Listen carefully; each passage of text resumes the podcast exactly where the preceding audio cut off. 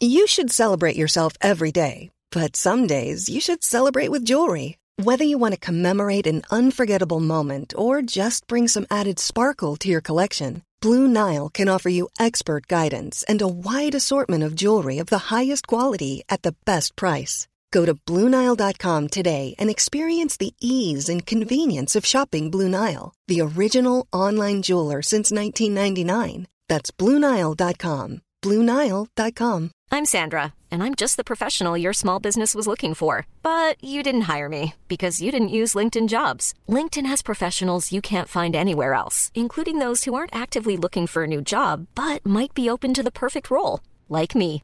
In a given month, over 70% of LinkedIn users don't visit other leading job sites. So if you're not looking on LinkedIn, you'll miss out on great candidates like Sandra. Start hiring professionals like a professional. Post your free job on linkedin.com/people today.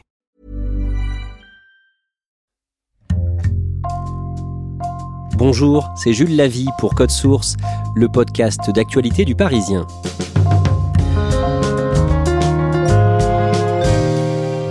3 mai, le Parisien a raconté l'histoire de Sandrine Boucher, 48 ans, dont la sœur a été victime d'un féminicide en 2017. Elle s'appelait Guylaine et elle a été tuée par son compagnon, le père de sa fille, dont elle voulait se séparer. Sandrine Boucher a publié un livre en avril aux éditions de l'Archipel. Elle le quitte, il la tue, en espérant que cet ouvrage devienne un outil de prévention. Elle témoigne aujourd'hui dans Code Source au micro d'Ambre Rosala.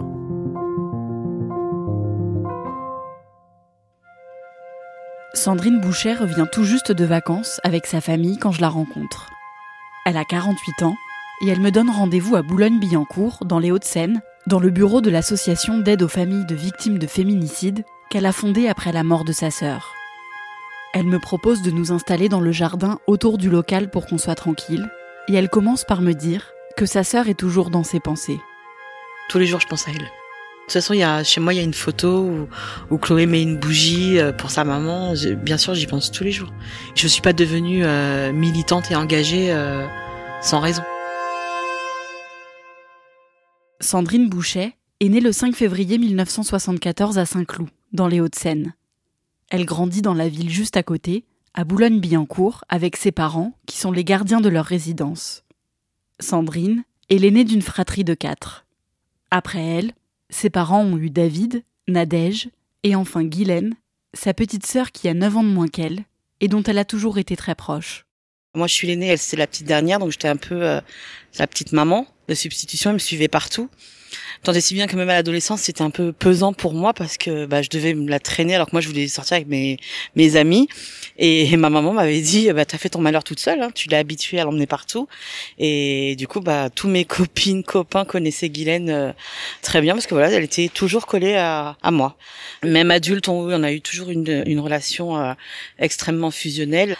Euh, Je me suis séparée du papa de mon fils aîné euh, pendant ma grossesse et du coup c'est elle qui a assisté à mon accouchement, qui a pris mon fils euh, la première dans les bras même avant moi.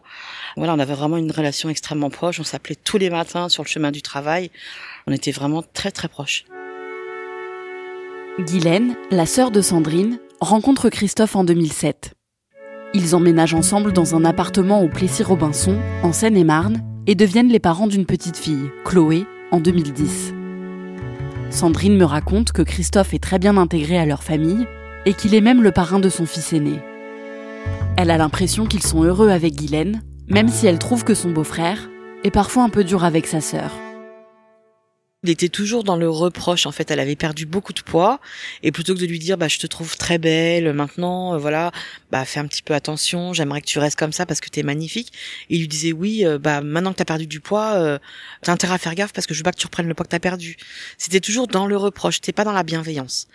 Pareil quand elle me disait qu'il voulait qu'elle fasse le ménage de telle façon et pas de telle autre. Elle me disait sinon il va me faire recommencer.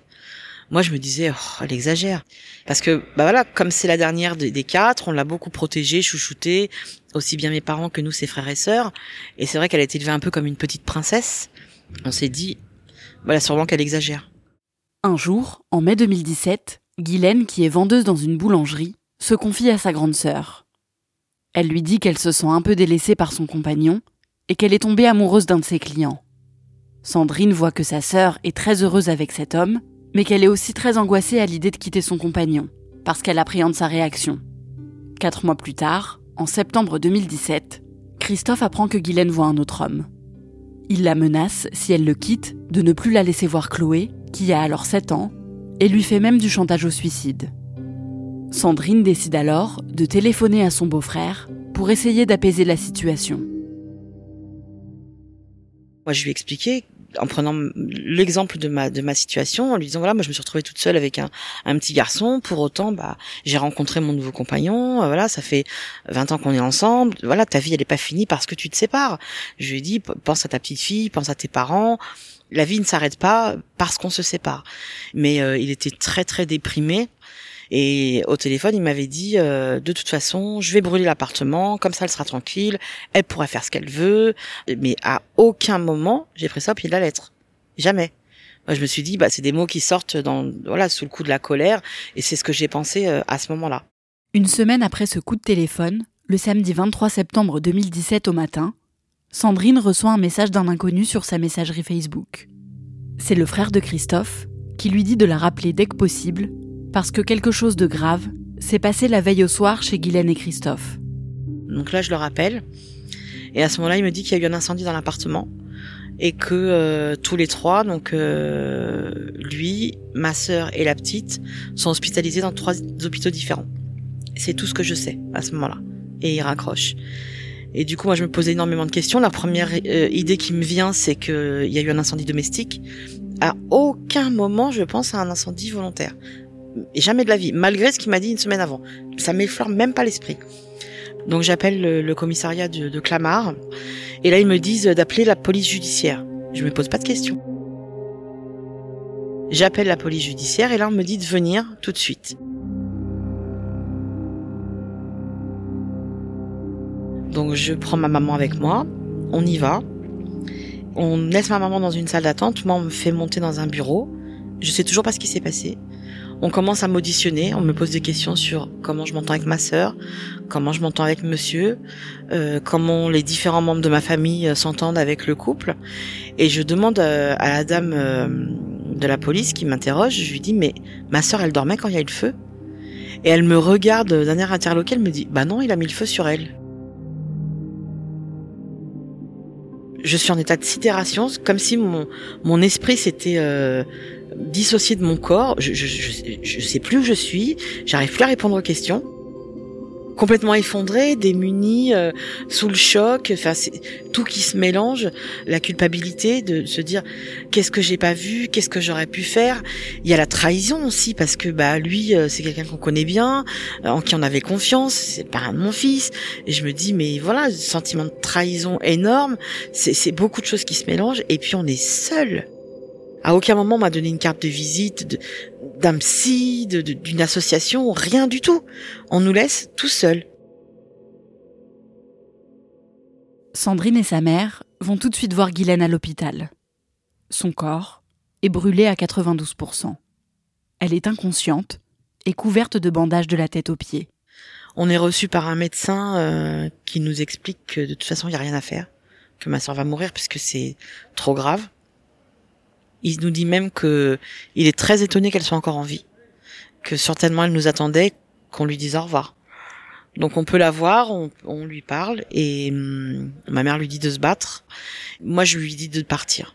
Moi je lui dis de s'en aller, mais de s'en aller en paix et que je ferai vraiment euh, tout ce qui est en mon pouvoir pour euh, prendre soin de sa fille et pour pas laisser euh, ce crime impuni. Et le dimanche matin, l'hôpital m'appelle pour me dire qu'elle est décédée ses organes ont, lâché les uns après les autres. C'est super dur en fait. Parce que même si on sait, il y a toujours un espoir. On savait, hein, les médecins nous avaient pas menti, euh, on savait qu'elle allait partir, mais euh, quand ils m'ont appelé, moi j'étais en train de me préparer pour retourner la voir. Pas qu'elle parte seule. Et j'ai pas eu le temps d'arriver. Sandrine prévient toute sa famille et s'empresse d'aller voir Chloé pour lui annoncer. Mais la petite fille reste silencieuse. Elle n'est pas blessée, mais elle reste hospitalisée quelques jours avant d'aller vivre avec Sandrine, son compagnon Anthony et leur fils de 10 ans. Et petit à petit, Chloé raconte à sa tante ce qu'elle a vu dans l'appartement le soir de l'incendie. Elle lui dit que ses parents se sont disputés. Sa mère a voulu prendre des affaires pour partir avec Chloé, mais son père s'est jeté sur elle et a commencé à la frapper. Puis elle l'a vu prendre une petite bouteille avec dedans un liquide jaune. Il l'a aspergé d'essence avant de mettre le feu et de se réfugier sur le balcon. Chloé est entendue par la police et après ça, son père, blessé dans l'incendie, est placé en détention provisoire. Sandrine, elle, se sent complètement abandonnée.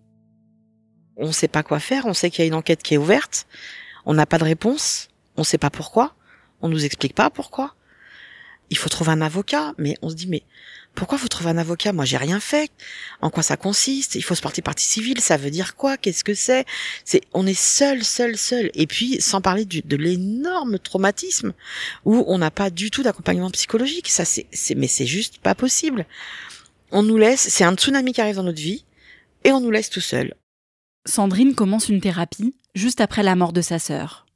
Mais elle ne s'arrête pas de travailler et doit, en parallèle, s'occuper d'organiser les obsèques de sa sœur. Tout le monde est tellement effondré que personne n'est en capacité de le faire. Et je suis la seule à rester un peu debout euh, pour euh, pouvoir euh, gérer tout ça. Et donc oui, c'est moi qui gère tout. je vais choisir le cercueil de ma sœur, je cherche un avocat. Et oui, oui, c'est, moi qui ai, tout géré. C'est un an après où tout était en, route. L'avocat gérait la situation. J'avais obtenu la garde de ma nièce. J'avais une délégation d'autorité parentale. Et là, du coup, je pense que lâcher prise euh, fait que je, oui, je me suis euh, effondrée complètement. Je faisais que de pleurer, je, j'arrivais plus à rien faire. C'était euh, comme si c'était arrivé la veille qu'on venait de m'annoncer la, mort de ma sœur. Et pour le coup, je là, j'ai, je me suis mise en arrêt de travail. J'avais énormément de pertes de mémoire. J'avais, j'arrivais plus à rien faire en fait. Et comme moi, je suis auxiliaire de périculture, je m'occupais de, de petits, petits bébés.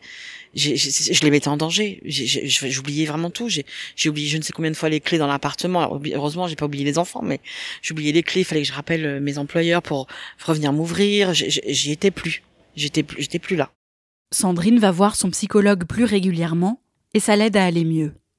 Et surtout, elle entre en contact avec une association. J'ai commencé à chercher un peu sur les médias euh, ce qui s'était dit euh, sur la mort de ma sœur, parce que je me suis dit, bah un jour, euh, ma nièce, elle sera en, âge aussi d'aller voir, et je veux pas qu'elle lise n'importe quoi. Et du coup, j'étais tombée sur un article euh, qui disait que Monsieur avait essayé de de se suicider après, et en fait, c'était c'est faux. C'est il a juste essayé de se sauver. Et du coup, j'ai contacté le collectif qui compte les victimes, qui s'appelle Féminicide par compagnon ou ex, c'est sur leur page euh, Facebook que j'ai vu justement cet article. Et donc j'ai décidé de les contacter pour leur dire voilà ne relayez pas euh, des articles qui ne disent pas la vérité parce que voilà moi je suis la sœur de la victime et je sais que c'est pas ça. Et du coup là elles m'ont elles m'ont dit qu'elles avaient un groupe euh, privé de familles où je pouvais entrer et je pourrais échanger avec des familles qui avaient vécu la même chose que moi. Et ça ça m'a beaucoup aidé d'échanger avec d'autres familles de voir qu'on n'est pas seul et, surtout euh, bah, presque un an après, puisque euh, les gens euh, bah, ils oublient vite. Hein. On vous dit ah bah oui c'est bon, allez ça fait un an, ça fait deux ans, ça fait trois ans, passe à autre chose. Mais sauf que nous les familles on peut pas passer à autre chose. On lui a volé sa vie. Je veux dire c'est quelqu'un qui a décidé que pour elle c'était fini. On peut pas passer à autre chose. Mais les gens ne comprennent pas ça. Et du coup de se sentir compris, entendu, c'est très important. Le 3 septembre 2019, deux ans après la mort de Guylaine, le Grenelle des violences conjugales s'ouvre en France. Sandrine prononce un discours à Matignon, à l'ouverture du Grenelle, pour témoigner du manque d'accompagnement des familles de victimes de féminicide. Le mois d'après, elle décide de quitter son travail d'auxiliaire de puériculture pour fonder son association, l'Union nationale des familles de féminicide. Le 9 janvier 2020, le procès de Christophe s'ouvre à la cour d'assises de Nanterre. Sandrine assiste aux cinq jours d'audience, qui sont très éprouvants pour toute la famille. Le premier jour du, procès, euh, son avocate euh, parle de, des cicatrices qu'il a sur le corps et lui demande de lever son t-shirt pour montrer à tout le monde. Alors heureusement, le président du tribunal euh, dit non, non, pas de ça. Donc ça, j'ai trouvé ça indécent. Et le dernier jour, avant les plaidoiries, il dit que ça fait 800 euh, et quelques jours qu'il n'a pas vu sa fille. et que c'est dur pour lui. Soit quand mon avocat lui a répondu que ça faisait 800 et quelques jours que nous n'avions pas vu euh, notre sœur pour euh, mes frères et sœurs et, sa fille pour ma maman et qu'on la reverrait plus jamais. Il a geint, gémi pendant cinq jours. Il s'excuse tout le temps, il chouine, il se victimise beaucoup. Il fait, il fait caliméro quoi. Quand moi je passe à la barre, je, je sais qu'il va me parler parce qu'il est, il s'est excusé auprès de tout le monde les, les, les, deux jours précédents. Donc moi je me suis préparée et donc du coup il, il me remercie d'élever sa fille. Euh, moi je lui dis que son merci j'en veux pas. Je fais pas pour lui déjà et que je pense que ma nièce serait bien plus heureuse le soir de rentrer et de dire euh, bonsoir à son papa et sa maman qu'à son tonton et sa tata et que c'était pas à mon conjoint de lui apprendre à faire du vélo, que c'était pas à mon conjoint de lui apprendre à faire ses lacets, que c'était pas à nous de vérifier les devoirs le soir. C'était son rôle et le rôle de sa maman. Ça a été assez éprouvant, ouais. Christophe est condamné à 20 ans de réclusion criminelle pour le meurtre de Guylaine et son autorité parentale sur Chloé lui est complètement retirée. Je suis soulagée, ça me convient. Euh, le verdict me satisfait. Ce sera jamais à la hauteur de ce qu'il nous a pris. Jamais. Mais de tout quoi qu'il arrive, elle, elle reviendra pas. Quel que soit le temps qui va y passer. Donc voilà, moi, je, je, me battais vraiment sur la reconnaissance de culpabilité, qu'il soit reconnu coupable et qu'on reconnaisse euh, que ma sœur avait été victime dans cette histoire, que ma nièce était aussi une victime. Tant qu'on n'a pas eu euh, justice, on est bloqué dans le deuil, vraiment. Moi, quand je pensais à, à ma sœur, je pensais forcément à lui parce que c'était pas réglé. Après, une fois que son cas, lui, était réglé, on peut euh, maintenant penser à ma sœur sans plus jamais penser à lui. Maintenant que le père de Chloé n'a plus d'autorité parentale sur elle, Sandrine peut officiellement demander à adopter sa nièce, qui est restée vivre chez elle depuis la mort de sa mère. Et le 5 avril 2022, Sandrine et son compagnon reçoivent une réponse. On a eu euh, le délibéré de, notre demande d'adoption euh, qui euh, nous a dit que voilà Chloé était devenue officiellement ma fille adoptive et qu'elle portait désormais mon, nom de famille qui est également celui de sa maman il fallait que je respecte les promesses que j'avais euh, faites à ma sœur. Après, l'adoption, c'était pas une finalité en soi, puisque en prenant ma nièce chez moi et euh, en faisant en sorte qu'il n'ait plus l'autorité parentale, j'avais respecté ma promesse, puisque je l'élevais comme ma fille. Et je lui ai dit à Chloé plusieurs fois, l'adoption, pour moi, dans mon cœur, ça va rien changer. Elle a la même place euh, avec ou sans l'adoption. C'était très important pour elle plus pour elle que pour moi en réalité. Et voilà, elle est très contente. Aujourd'hui, elle va très bien. Si on connaît pas son histoire, on devine pas ce qui lui est arrivé. Elle a des copines, des copains, elle travaille bien à l'école, elle dort bien, elle mange bien, elle rigole. C'est une belle jeune fille.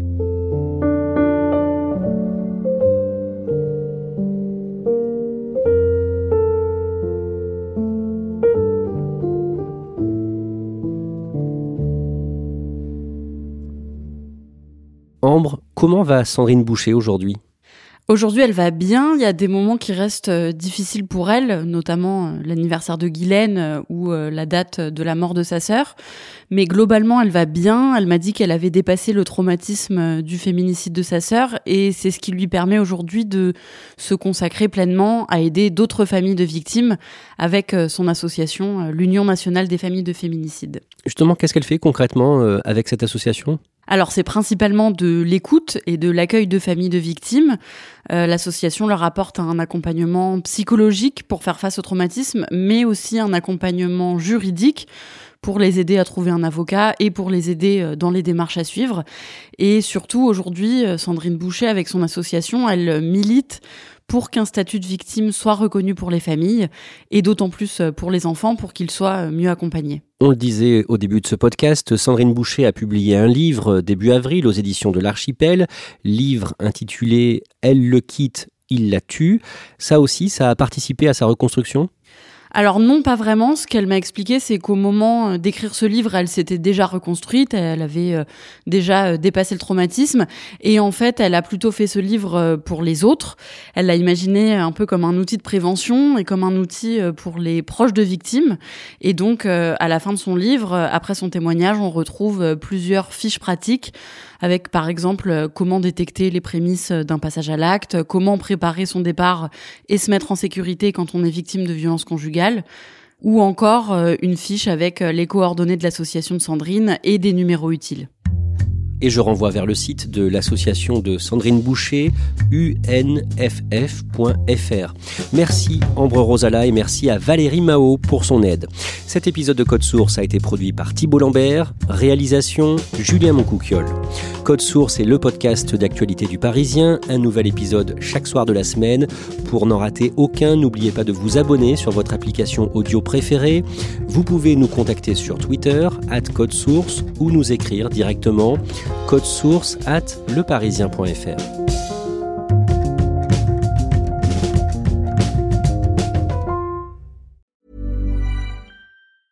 Hi, I'm Daniel, founder of Pretty Litter. Did you know cats tend to hide symptoms of sickness and pain? I learned this the hard way after losing my cat, Gingy. So I created Pretty Litter, a health monitoring litter that helps detect early signs of illness by changing colors, saving you money and potentially your cat's life. Pretty Litter is veterinarian developed, and it's the easiest way to keep tabs on your fur baby's health right at home. Go to prettylitter.com and use code ACAST for 20% off your first order and a free cat toy. Terms and conditions apply. See site for details. Hey, it's Paige DeSorbo from Giggly Squad. High quality fashion without the price tag? Say hello to Quince.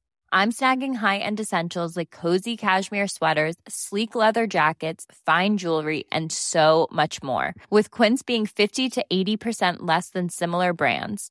And they partner with factories that prioritize safe, ethical, and responsible manufacturing. I love that. Luxury quality within reach. Go to quince.com slash style to get free shipping and 365 day returns on your next order. Quince.com slash style.